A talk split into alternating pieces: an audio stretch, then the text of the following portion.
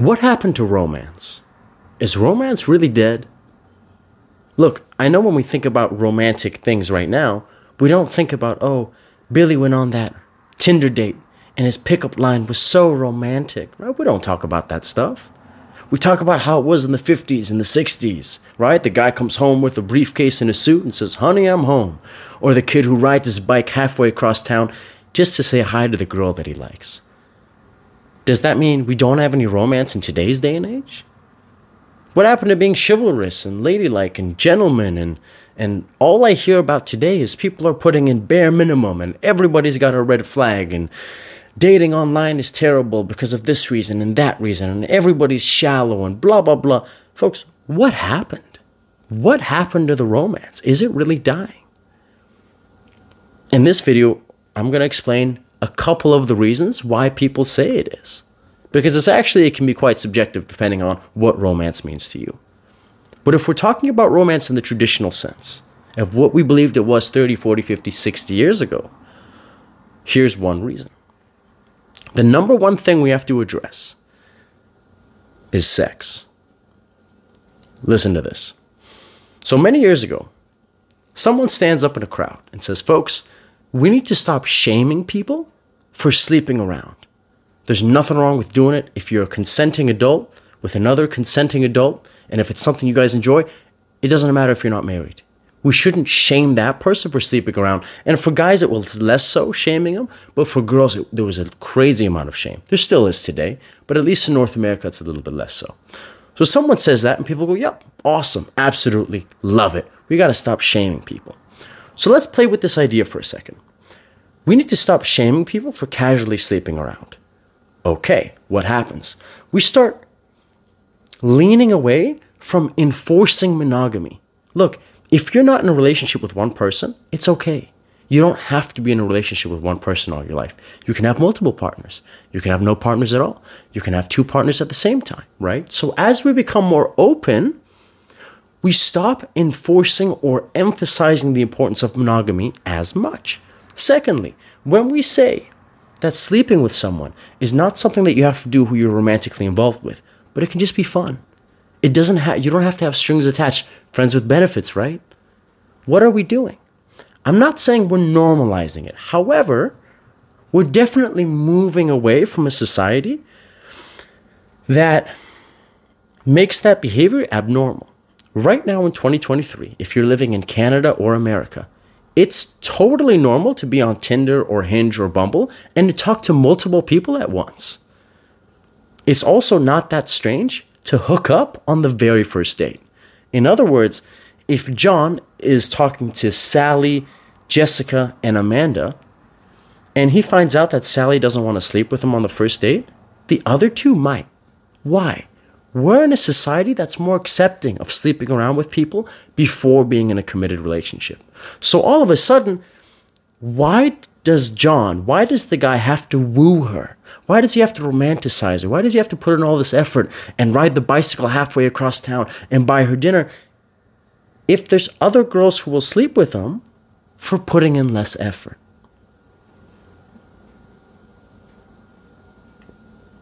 So, one of the things that we used to talk about, that we used to fantasize, was the effort that we put in, was the way a person would say, I choose you, I want you above everybody else. I'm not talking to other people, or look at how much effort I'm putting in just to come in and see you. And yes, there were people back then who cheated and it didn't go well. Absolutely, without a doubt. But I'm not alone in saying that in 2023 in the West, it's a lot more open to be casual, to be sleeping around, to not be with one person. And because of that, if a person was just looking for a hookup, now they're saying, well, why should I put in all this effort? For what? If I can just get an easy hookup with X, Y, and Z. So the first thing becomes sex and moving away from this idea that it's between a monogamous couple versus casually it's all right, which brings out this idea of romanticizing. I was in a social psychology class and we were looking at hookups between girls and guys. And this might be a bit explicit, but this is important to know, or so I thought this was really important to know. Both guys and girls agreed that in a hookup, it's important that the guy, you know, finishes. What was really interesting was that both guys and girls agreed that it didn't matter if the girl finished. So, like, think about that for a moment, right? So, if you're sitting here going, oh, Daniel's attacking casual sex, he thinks we should all be in monogamous relationships, I'm not saying that. What I am saying is, if we can casually sleep around with people easier, I don't have to be in a relationship. And according to some studies, when people hook up, especially when they're intoxicated, they are less likely to think about what pleases my partner and they're more likely to be selfish. Why? You're not my boyfriend. You're not my girlfriend. I don't care if you're having a good time. I'm seeing you for one night. This is about me having fun. Whether you have a good time or not, eh, it's not a big deal to me. So all of a sudden, with casual hookups, I get to be more selfish in bed. Keep that in mind. A second thing that's also important to know, because it's not just all about sex. that's a, this is not the entire video. Is gender roles.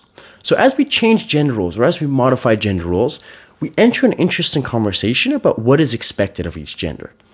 I'll give you an example. If we were told that the man is the one who has to initiate and protect and pay on the first date and do all these things, as a man, when you start to engage in behavior which is congruent with your gender role, you're praised, you're applauded, people pat you on the back. And if you did things that were away from that, again, you were shamed. People looked down on it. If you were a man who wanted to be a stay at home dad, even though I'd argue in 2023, people still shamed them. But we're in a place now in 2023 where, at least in the West, a woman could be a stay at home mom or she could be a working mom. And societally, both are acceptable, and I think both are praised. I haven't seen any news or place as of late that's been shaming women for choosing a career or, or choosing their family. So, what we want to recognize is when we're talking about romance, when we're talking about gender roles, who's doing what exactly and what's romantic? Like, what do you expect your partner to do? What does romance mean to you? What does romance mean to them? Because 40, 50 years ago, if we're attached to these traditional gender norms based on sex, this isn't even a conversation, it's very clear. But if we start changing our roles and what we're supposed to do in a household, the next question becomes what do you expect out of me? The second part of this video is about technology. There was a bit that Chris Rock had on a Netflix special. He said, My parents used to really miss each other. Why? My father kissed my mother goodbye in the morning, He'd go off to work. They wouldn't see or hear from each other until he got back home at 5 p.m. And guess what? Then he wanted to talk to her because he had no idea how her day went. But in this day and age, if you say goodbye to your girlfriend, then you go to work, guess what? You can check her story on your break. You can see how she's doing. You can like her pictures. You, how can you miss somebody if you're connected to them 24 7? So if I have my phone on me and I'm liking your pictures and I'm seeing your stories, it's like I never left. And what happens is I end up taking you for granted. So the same boy who would bike halfway across town to see the girl that he has a crush on just to say hi to now has a bunch of girls that he has a crush on on Instagram and he just follows their story. Why get out and like bike in that rainy weather when I can just see your photos on Instagram? when I can just text you from home and I can text you with one worded answers and you're still going to reply because there's people out there who need attention so much that they'll accept the bare minimum.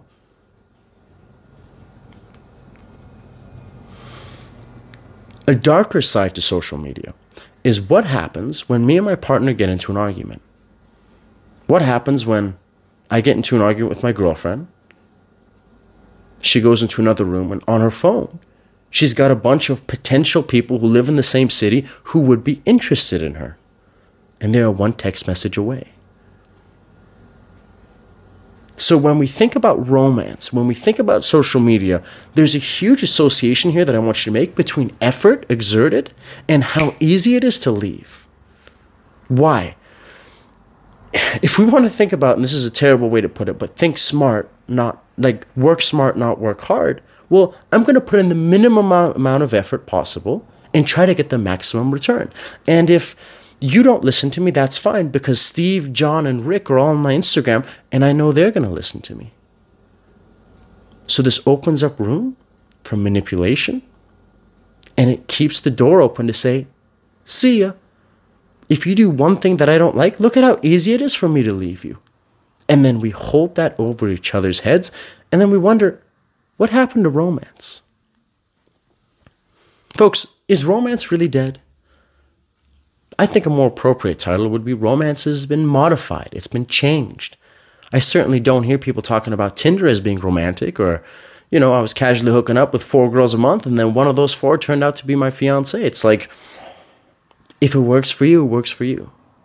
But we need to recognize that as the gender roles change, as our society's views change based on sex and what we want to endorse and the importance of marriage, romance is going to change as well. So pay attention to the romance movies that came out 10, 15 years ago, and pay attention to the romance movies that are coming out in the next 10, 15 years. And look at the message that they're putting out there. And it's not about it's better or worse because everyone's got their own take on it. Some people are going to say now is much better. Some people are going to say back then it was much better. What matters is this times are changing, and we got to keep our eyes open. Because as time changed, the things that used to work back in the day may not work so well now. And maybe on the other hand, maybe there were things that we did back in the day that brought the romance back to life, like putting in effort. Like rather than sending a text, hey babe, have, have a good day at work, how about we write like an old school letter? And I don't mean like a letter and post it, I mean like a sticky note. Like if if you're making your girlfriend's lunch or she's making your lunch, hey, have an amazing day at work today. And you can put that there. It's a little bit different. It's not as convenient. You got to put in more time, and that's the point.